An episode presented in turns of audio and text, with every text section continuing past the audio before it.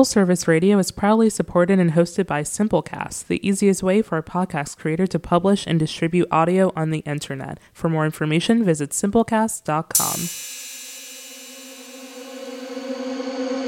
Full Service Radio.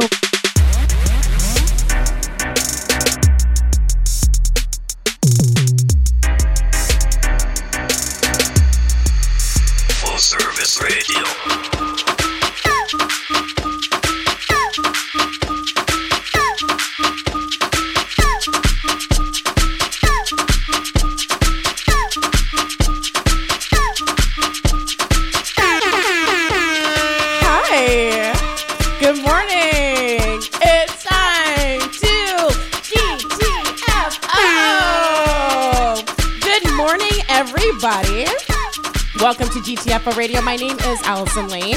In studio today, I have two, two wonderful guests. Uh, first of all, welcome Talia, and welcome back, Mark. Good morning. No last names here at GTFO Radio because people have responsibilities outside of uh, full service radio. Um, how are we feeling today? Uh, We're good. you're good. You're going to speak into that microphone, and you Oh. are going to do it assertively. Okay, Is this we your- are very good. That is fantastic. I like that. There we go. Mark, how are we feeling? Feeling good, feeling great. Fantastic. Today is August 22nd, 2019. Year of our Lord and Savior Jesus Christ. This is still a Christian show. That is still funny to me. It is still funny to me, and I will stop doing it when it is stops being funny. Which is never. Which probably never. Probably never. Uh, so today, again, it's August 22nd. Uh, I'm going to try something different today. And I felt a little, I was a little apprehensive about doing this, but I'm doing this with friends, so I think this is going to be okay. Uh, today is a pretty important day historically. Um, and I think it really goes along with what's going on in our country and our world as a whole. So um, I'm just going to get into it. Today is the anniversary of Nat Turner's rebellion. Um, for those of you who don't know who Nat Turner is, he was a slave in Southampton, Virginia. Uh, started a rebellion in on August 20th and like 18 something. I don't know what year it was. It doesn't matter because it really It's not should that kind of show. It's not that kind of show. Accuracy is not the thing. You can Google it because I did too. 1831. 1831. That was a time. Not that long ago, really. Not even 200 years ago, right? Is that 200? Again, this is What not is that kind of math? show. we don't know math here. This is not a math show, okay? this is a talk show. in the morning. Google is free. We don't have to Google dates and timetables for you. Okay. Figure that out. It's, God, yeah, I'm- you have the same Google we do. I am- Exactly. thank you so much. This is why I brought you guys here for support. Fantastic. So Nat Turner's rebellion happened. or Uh, did it happen? Listen, we, this it ain't that show. I'll tell you that right the fuck now. Just checking. Because once I finish this mezcal, we might get to fighting. Um, in the spirit of Nat Turner's rebellion, I'm not fighting just for no reason. It, it is incensed. It, it has a purpose. Uh, again, so Nat Turner's rebellion happened. Uh, Nat Turner was a slave uh, who was also a preacher. Uh, he organized something like 70 slaves to go around killing slave owners in Southampton for like three fucking days. Uh, it finally was quelled by um, the militia and the actual army. 70 people. They brought in a whole militia and an army uh, to, to stop this. Uh, Nat Turner was uh, eventually found in hiding two months later in which he was killed. But a lot of interesting things happened in that two month period. And it it's crazy because I was reading about it this morning and I was like, this is the same shit that's happening today. Um, and I say this in the same vein as like we talk about like how uh, y'all's president, whose name will no, no longer be mentioned on this show, uh, y'all's president is saying a lot of wild shit, um, and people are comparing him to Hitler. And the thing that pisses me off most about his comparison to Hitler is like we ignore that Hitler was so inspired by American racism and how our our state has always protected uh, genocide and you know the oppression of marginalized people. It's also a lazy comparison because it's just like this guy is an authoritarian and he's bad. So is the president. That way, you know, one to one, it's like you can't. It's like no. It's not. It's it is a lazy apples comparison. to very annoying oranges. But like, we can't ignore that he was inspired by shit that happened in America. Like, this shit is American made. Every motherfucker who's saying like, "This isn't my America," well, bitch, yes, actually, it was, and it still very much is. Um, Mark being a black person in America, Talia, who is a avid historical preservationist. Well, I work in marketing for a historical site um, that is um, colonial era America. So you didn't have to tell on yourself. I was gonna leave it where it was. so she gets the benefit of that. Let's see how this goes. Good, good to know. but like I, I I wanted you both here to there's people who appreciate his, history as it is and uh, I think you we all still have a healthy love for our country but like we all know exactly what this shit is I think it's that Baldwin quote where you can criticize the country because you love it. It's because you're so invested, because you are, you know, interested in like seeing equity and like the outcome being a better place. You have to criticize it.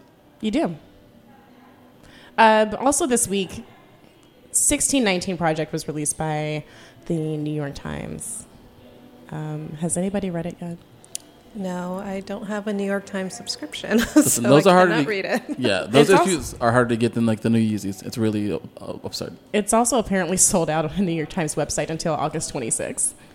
Oh wow! Like, what the fuck? Y'all run out of paper?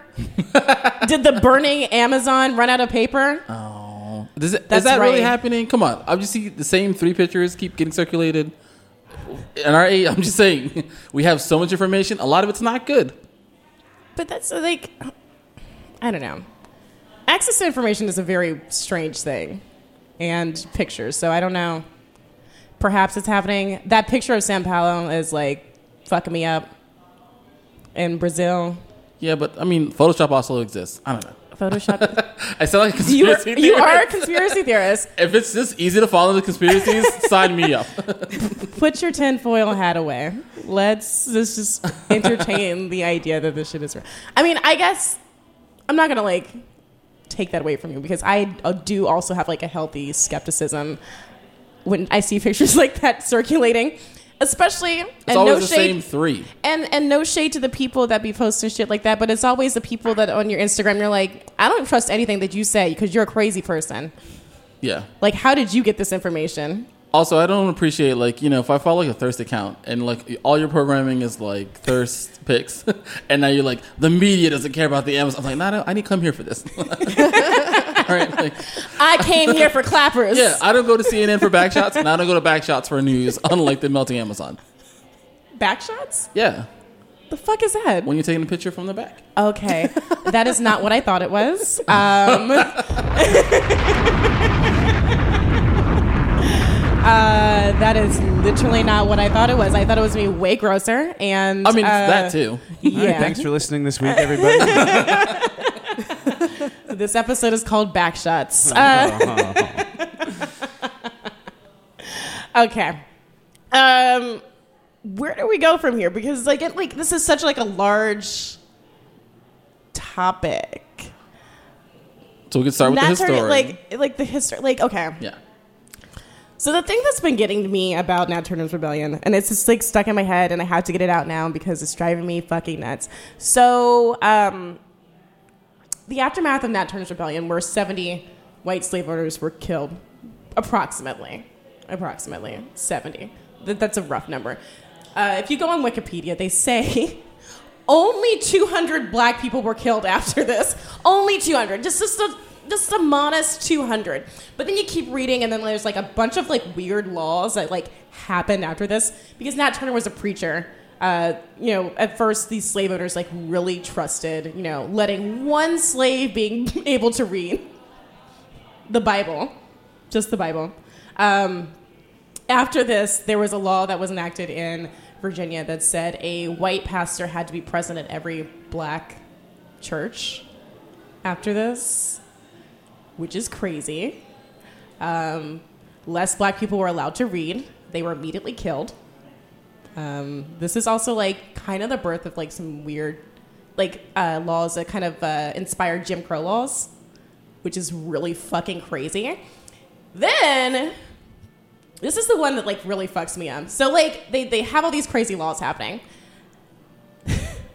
There's a road in Southampton, Virginia that um, they felt like a lot of black people were um, congregating there and like organizing another rebellion. So all of the black people that they thought were organizing this rebellion, they had them all lined up. They would cross this line on this road, and they would behead them. Wow. They were beheading them on this road. And after they beheaded these black people, they put their heads on a stake to let other black people know, hey, you cross this line, you can fucking read, we're gonna behead you. Party. Okay? So it's called Blackhead Road. Okay? Do you know that this road still exists in Virginia right now? As Blackhead Road. It is called Blackhead uh, Signpost. Blackhead Signpost Road still exists in Virginia, which I'm like, how? Like, Virginia has some of the most fucked up street names, but like, this is by far the worst that I have heard that still exists. Can you fucking believe that? Yes, because Virginia's for lovers of slavery. I'm just, I'm, I'm like, I'm stumped. Blackhead Signpost is the name of this road. There is no historical marker of why it's actually called Blackhead Signpost Road. I'm just glad that the person who's very frustrated with this like signpost erasure and decided they needed to change the name to adapt signpost. Do you know the trauma that's inciting in people? Like, just like latent, just just hatred and shittiness. But you want to say that like this is a part of history? This is like not a hateful thing? Are you fucking kidding me? Are you fucking kidding me? Yeah, but that's like teaching history with an asterisk. Like that road, people may not know the significance of that road mm-hmm. in that area. So, I mean, now at the age of like the internet, like people are finding this stuff out a lot quicker. But I mean, even 10 years ago, it's, I mean, like the whole Jefferson Davis thing. Like Exactly. the only thing I knew about Jefferson Davis growing up is um, first Confederate president. I knew nothing else about him because you weren't taught anything else about him. and I feel like that might be the same idea like with this road or even I, I have no idea what the curriculum is in southern virginia If it exists. It's it's pretty shitty. yeah so all this stuff may just be omitted or just like in the footnotes buried somewhere So it, you actually bring out something interesting. You also grew up in Virginia. yes I grew up in Virginia as well. Yeah. Um, how, if at all, do you remember slavery being introduced to you when you were in school? Um, well, it was introduced very early on. Um, I believe it was third grade. So I grew up in Northern Virginia, which is vastly different than the rest of Virginia.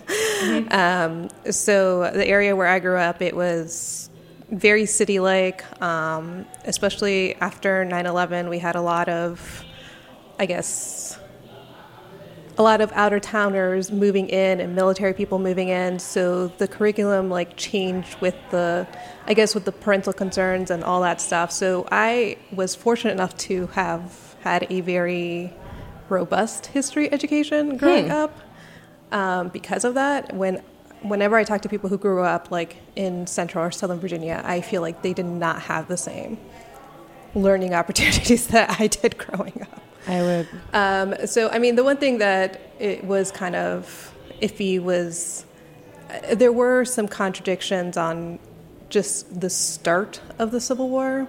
Um, that was the iffy part that there were just a lot of contradictions growing up. Like in fifth grade, you learned, okay, it was because of slavery. And then they kind of try to backtrack it later on. It was just like, oh no, it was like a money reason. It wasn't. Were you aware of that as a child, or you were like more aware of this as an adult? Um, more aware as I got to high school um, because that's where we learned kind of world studies and slavery in other countries in comparison to America.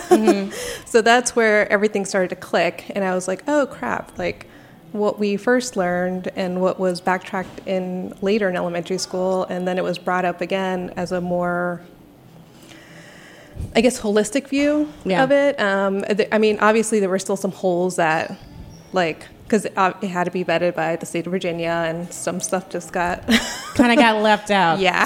That's really funny. Or I think are you after that No Child Left Behind shit?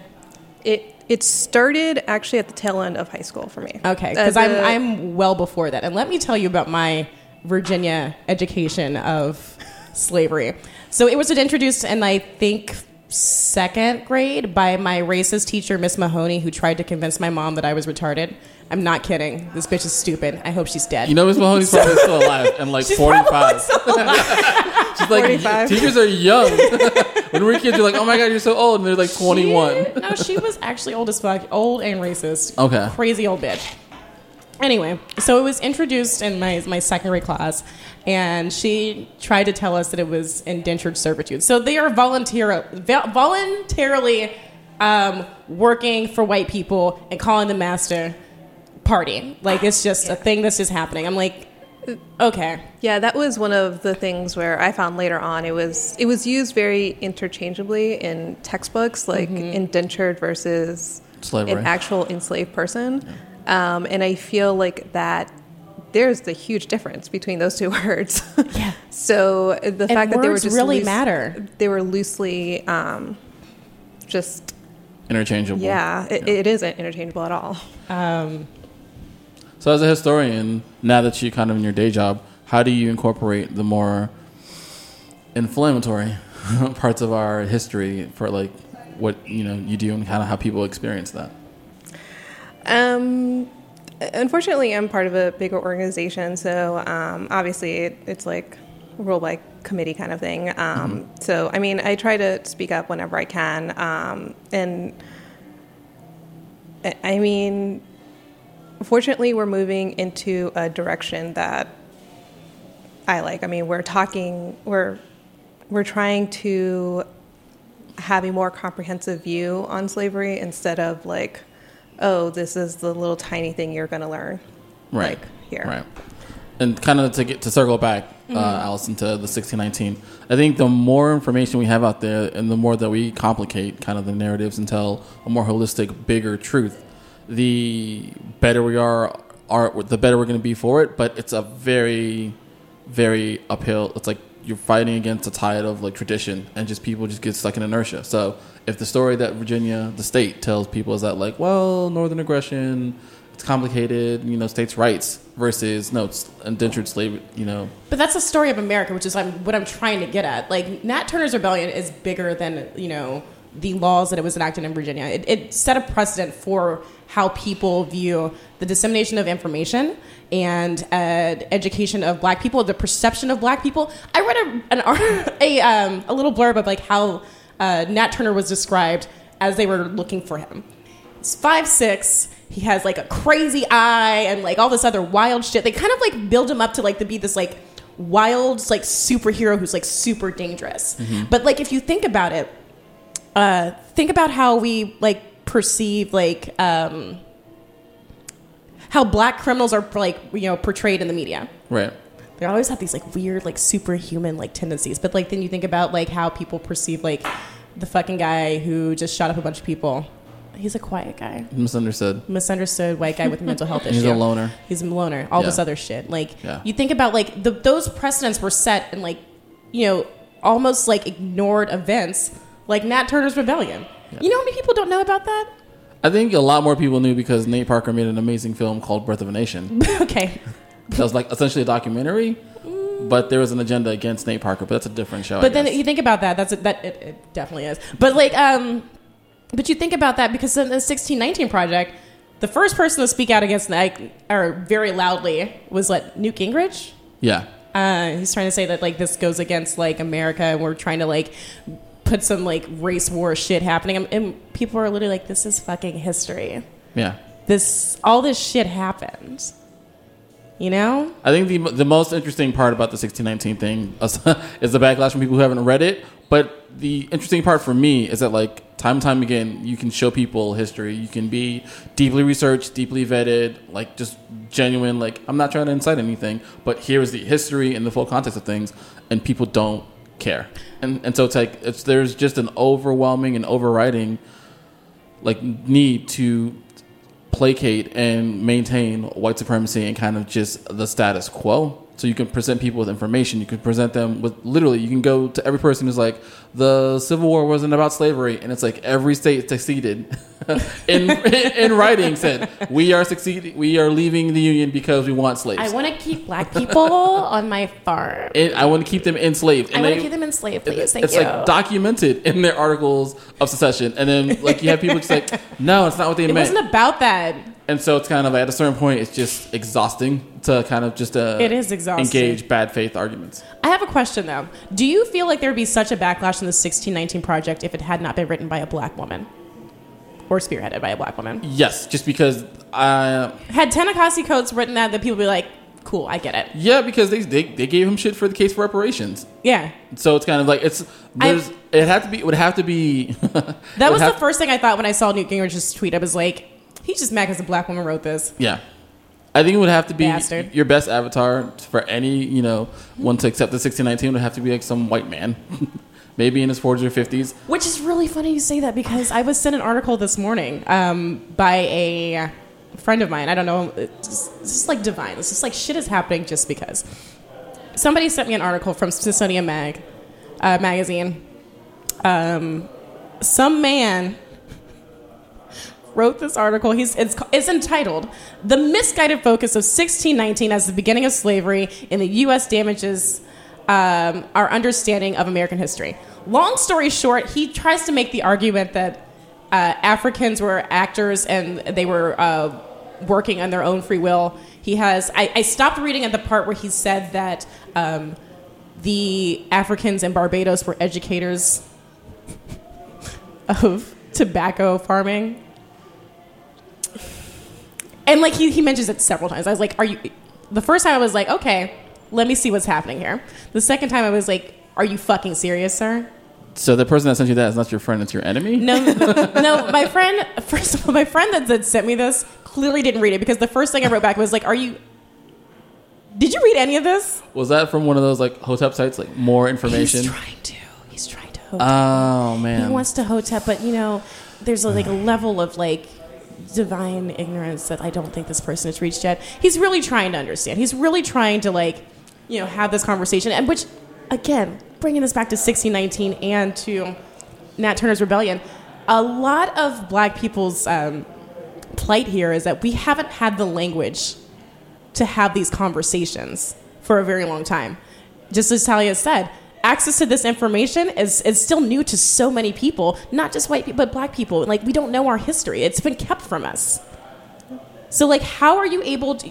I saw you make a face. The, the, the microphone can't hear your face. I want to know what that face is about. What was that about?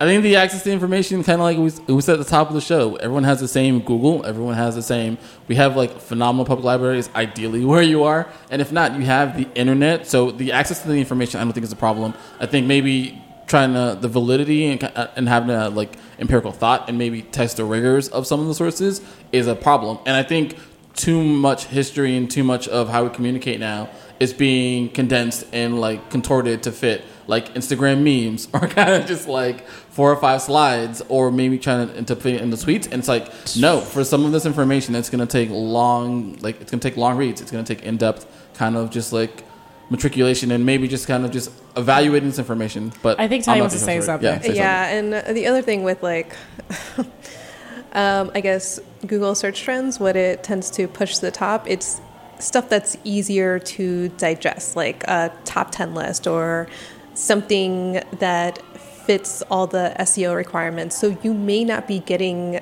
the most robust information Right. on the first or second page of your search, which Right.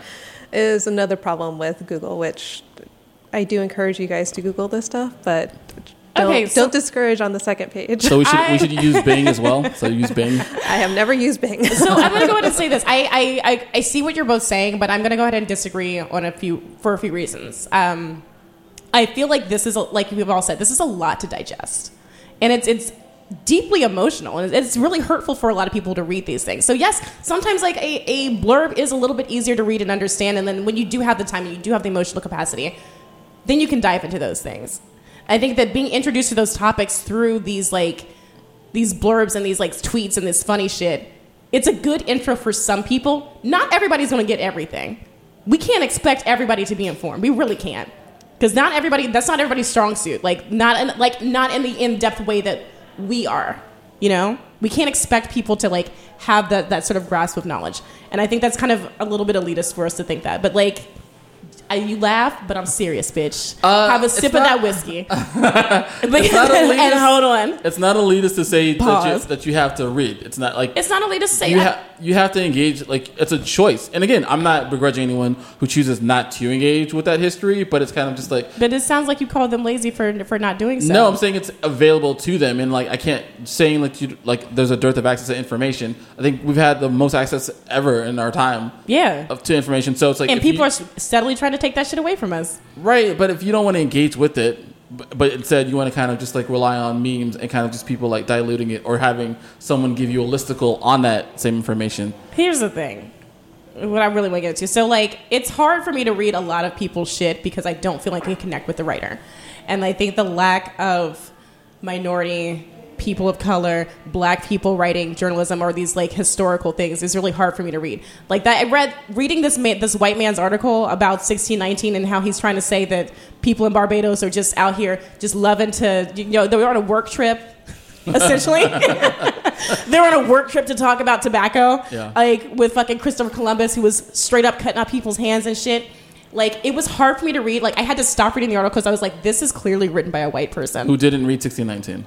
Well, it was written in 2014.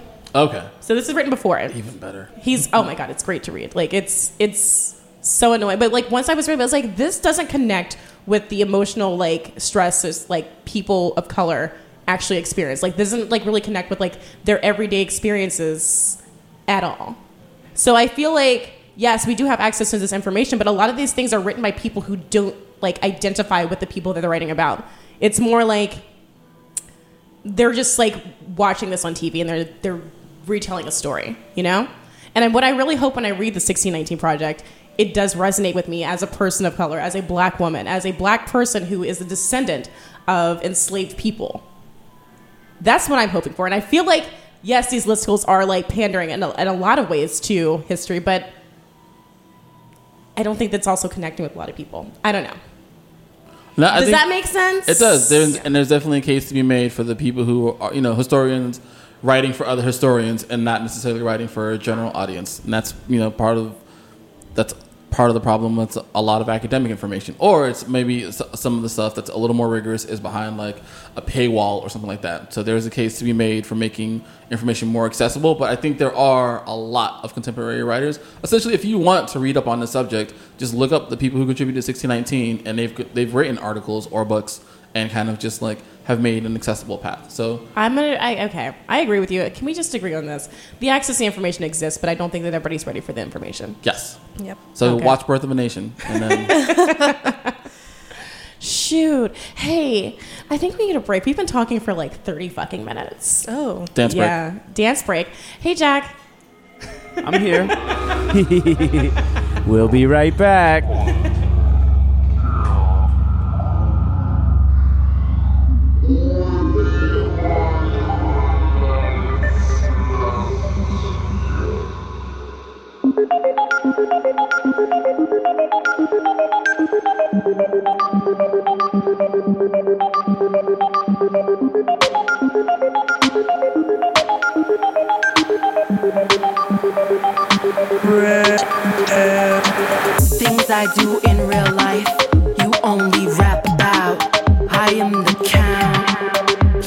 I love to count all the coins in my bank, account. I'm in the stew, no time for you.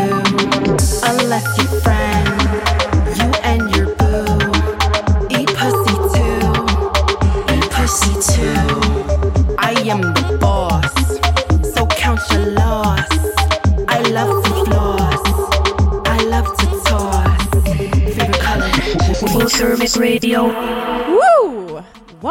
to GTFO Radio, a very special episode, Nat Turner's Rebellion in 1619. Uh, does deserve air horns. Spell, spell right. back, uh, welcome back, Talia, and welcome back, Mark. Hi. Hi. Hi. Uh, off air, Talia mentioned something really interesting. Sparked a little, little bit of a, a little boop out of her. Tell me about it, Bill. Yeah, I had a totally different schooling. I had the complete opposite schooling experience than Allison. So my elementary school, um, and actually growing up, um, in elementary school, we had only one white person in our class, in our whole uh, my sixth grade class, and it was all Hispanic and um, black people. and then as I got older, middle school and high school, it kind of just was pretty even, and That's, it got it got evened out. That's crazy. between the races. I think I was the only or one of less than a handful of black people in my classes, and honestly, until the end of college. Wow. until I was what like 22 years old. I'm like in the space like I'm always in spaces where I'm like the only or I'm always an out like a, just an anomaly. Like how did you get to school? Did you not consider an HBCU for college? I did not. Oh, okay. Not even a little bit. and I that's something that like as an adult I can see where that would have benefited me. Yeah. Uh, but you have to think that I'm coming from childhood of being in predominantly white spaces. So like that's all I know how to navigate. Yeah. Uh, it did not seem natural for me to like like and also HBCUs were never explained to me until after like You I, graduated. I graduated. I was like, what the fuck is this? I had two cousins that went to, or I'm sorry, three cousins that went to uh, Hampton, Mm-hmm. and two of them are lawyers. Wow. two of them are lawyers.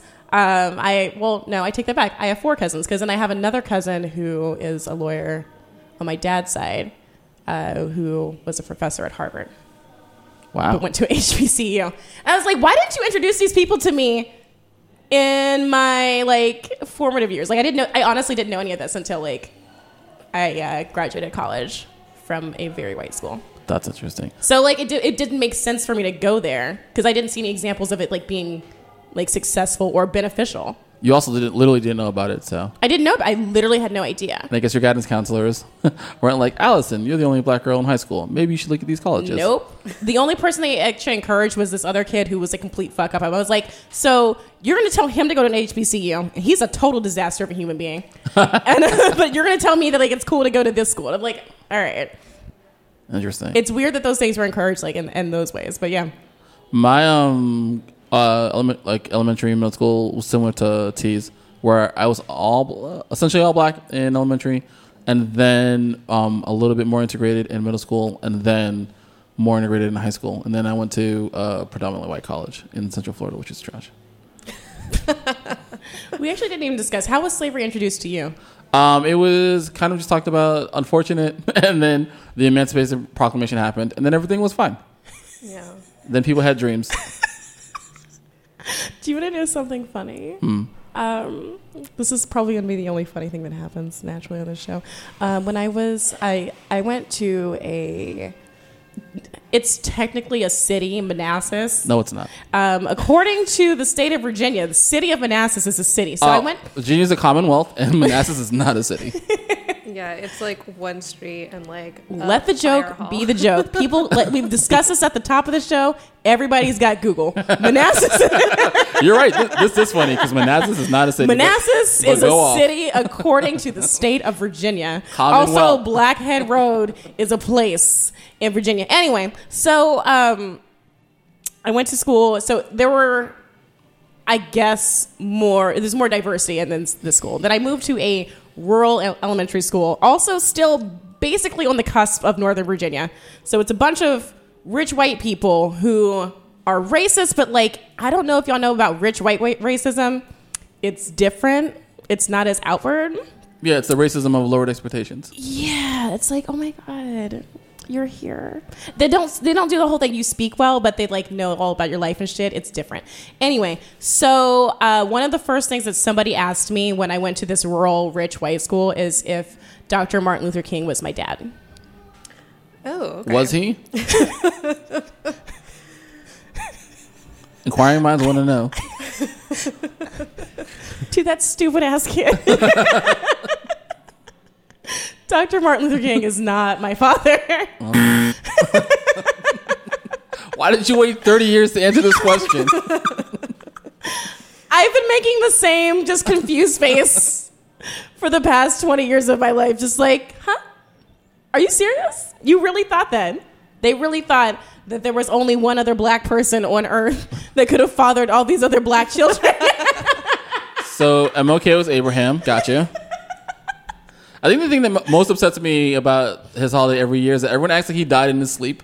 Just like comfortable old grandpa. And I was like, he was murdered. Actually murdered. Please stop telling me about how lonely love can drive out hate. Because he was murdered. Oh my just God. Wanna, I just want to shout it from the rooftops every fucking February. I hate that argument so much. yeah.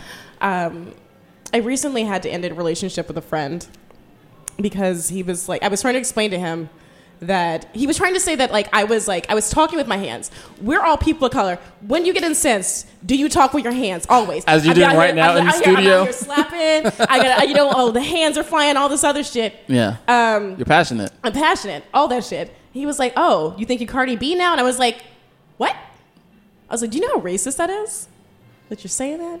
And then his argument was like, "Listen, racism exists, but like, can't we just be equals and love each other?" I was like, "That's the stupidest shit I've ever heard in my fucking life. How dare you bring that shit to the table? Was he? How an- dare you?" Was he an ethnic white man or just like like? Oh, he was like the whitest. Honestly, I don't even think that like I think that there is a level of whiteness that only exists when you can say like stupid shit like, "Can't we just be equal? Can't we just love each other and Uh. be equal?" Bitch, what? Well, whiteness and Karama. Girl, what? Oh yeah, let's talk about Krama. Let's uh, we need a break from this. Honestly, everybody stop. Pick up your glass of alcohol, have you not finished it, and put it in your mouth. Drink your whiskey, tequila, and mezcal. It's already done. Yeah, mine's already gone too. Mine You're was the not. only one. I knew I was going to need it, so I saved a little bit of it. It's delightful. Here at GTFO Radio, we talk about um, history, politics, and drink alcohol. Also, herstory. Herstory. Yeah. KS? Herstory? Yeah. Her story. History from women. Oh, I got it. I was like, what the fuck are you talking about? Have you ever been to a women's museum? Yeah, they're pretty amazing. Women do a lot. Do they? Yeah. Shut up. There's women? Hosting radio shows. oh, I meant to say this. I mean, you know, just to bring it back to Nat Turner. So, you know, we were three fifths human back then. So 200 times three fifths is 120. So 120 dead black people compared to 70 white people. It seems oh, proportionate. that's right. Yeah. Just You aren't supposed to math here, honestly. Listen, I just wanted to set and the that's game up. why they don't let you Negroes learn shit. Yikes. You better get back in the field and teach those white people about tobacco. It's a good core workout. I'm just saying. if you pick cotton, it's all engagement. Oh my god. Oh my goodness. Tally, were you expecting this today? Uh, a little bit. Um, also, if you guys don't know, I am not black. I am Hispanic. Yes. We were wondering. Honestly, inquiring minds. I just thought you were Afro Latina. So just uh, Bitch, you might be. I'm like ambiguous. It's. I think the funniest thing is like when people are just trying to figure out what race am I, because they will just try to put me in the box of what they're familiar with. Like, What is the craziest assumption that you've experienced? I think the well, not craziest, but I think the funniest one was it was probably like seven or eight years ago. Um, this lady, I guess she was trying not to offend me, but the way she was talking to me and her facial reactions, because she started talking about a certain group of people. And then I was kind of giving her faces as to like, um, okay, you realize I'm not white, and then she was just like, but you're Italian, I- and I was just like, um, no. I guess she couldn't figure out what my race was and she didn't know like based on my facial reactions like she was trying to figure out like if it was okay for her to say the things she was saying to me and for me to agree with her kind of thing so i think that was the funniest interaction That's really I've funny had. to me because uh, I I know you in real life, and I know you to be a, a pretty kind and I guess this is also in comparison to myself and how I see myself. You you tend to be like really patient with a lot of shit, and I wonder like in a lot of spaces, and especially in this administration, people's perceptions are changing, and people how people interact with each other are changing. And as a person who could arguably be white passing, How are you navigating these spaces right now?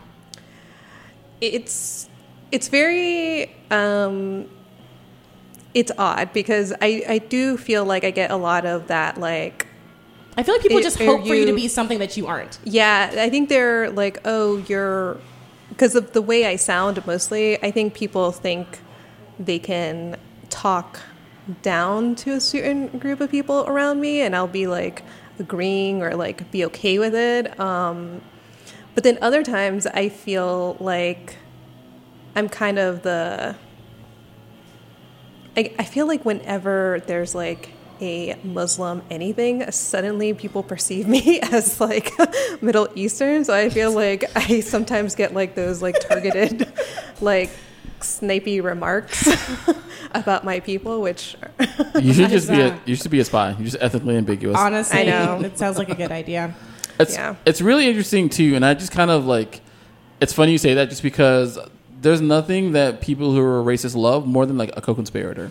Because I'm from South Florida, so it's just like there's this big thing where my, I'm from, like my family, I'm Haitian. All my family's from Haiti, and so it's kind of just like there's. No, I've had so many white people be like, I love the Haitians. It's really sad when they get here and they're so sweet, they're so nice, best hardworking people that you know, and then the American blacks get to them, and then they What? kind of just like they ruins them. Yeah, and that's like a thing. So it's kind of just like, I- so it's like is they. this like going to be like a monthly series now? Because there's so much for me to unpack emotionally. I mean, you started it. I did. Well, shit. Yeah. I mean, I I get that from um, when I was actually working at a restaurant. Like, there were a lot of people like from Africa or like the Caribbean that were working there too. Yeah. So like they kind of had like similar. They either got similar stuff from like customers or like. I guess they weren't black enough to hang out with the black people at work, Yeah. like kind of thing. And it was like, are Yeah. you guys dumb? We work in the same place. We all have the Yeah. same complaints. It's Speaking crazy. We should all be friends. I mean, Speaking- not really. Actually, no. Restaurant, restaurant friends with business your does not like. Damn. Well, speaking of working in the same place and working in the same towards the same goals, it's kind of the end of the show, guys. I know, and we're just getting into Right, it. Right, we're just getting warmed because up. there's so much to unpack. Um, in the spirit of Nat Turner's Rebellion, which honestly is about the liberation of people and you know the opportunity to live your best life or fucking die. Um, what are you doing to better your your community and the people around you? Like, what are, what is it's name like an active goal? It may be lofty, you know, it may not be real, but like, what are you actually hoping for uh, in you know the fight to change this country and uh, the liberation of you? Indoctrinate all my friends' white babies. Cool. That's fair. Which we're gonna do shortly after this. we're Yes. going to go and indoctrinate a white baby. And for you, Um, me, um, I took the decision to go back to school. I feel like I'm at a, I guess, I can only move laterally, laterally, um, career-wise right now, and I feel like if I can get into a leadership role, um, wherever I go, I'm hoping I can have the influence there, um, to make like changes like that, like I like that. not have a have a more diverse staff and I like that. That- That's that's really admirable. What are you doing? Well, GTFO radio, and I, I mean that very sincerely. I, when when Paige and I started this show five years ago, it started out as just like being two women of color, you know, just like being ourselves. And GTFO radio is kind of evolving into a situation where I want people to honestly represent uh, whoever they are and be respected in those spaces. Um, there are many places where, like, if we were having this conversation, I wouldn't have the microphone and people would not listen to me.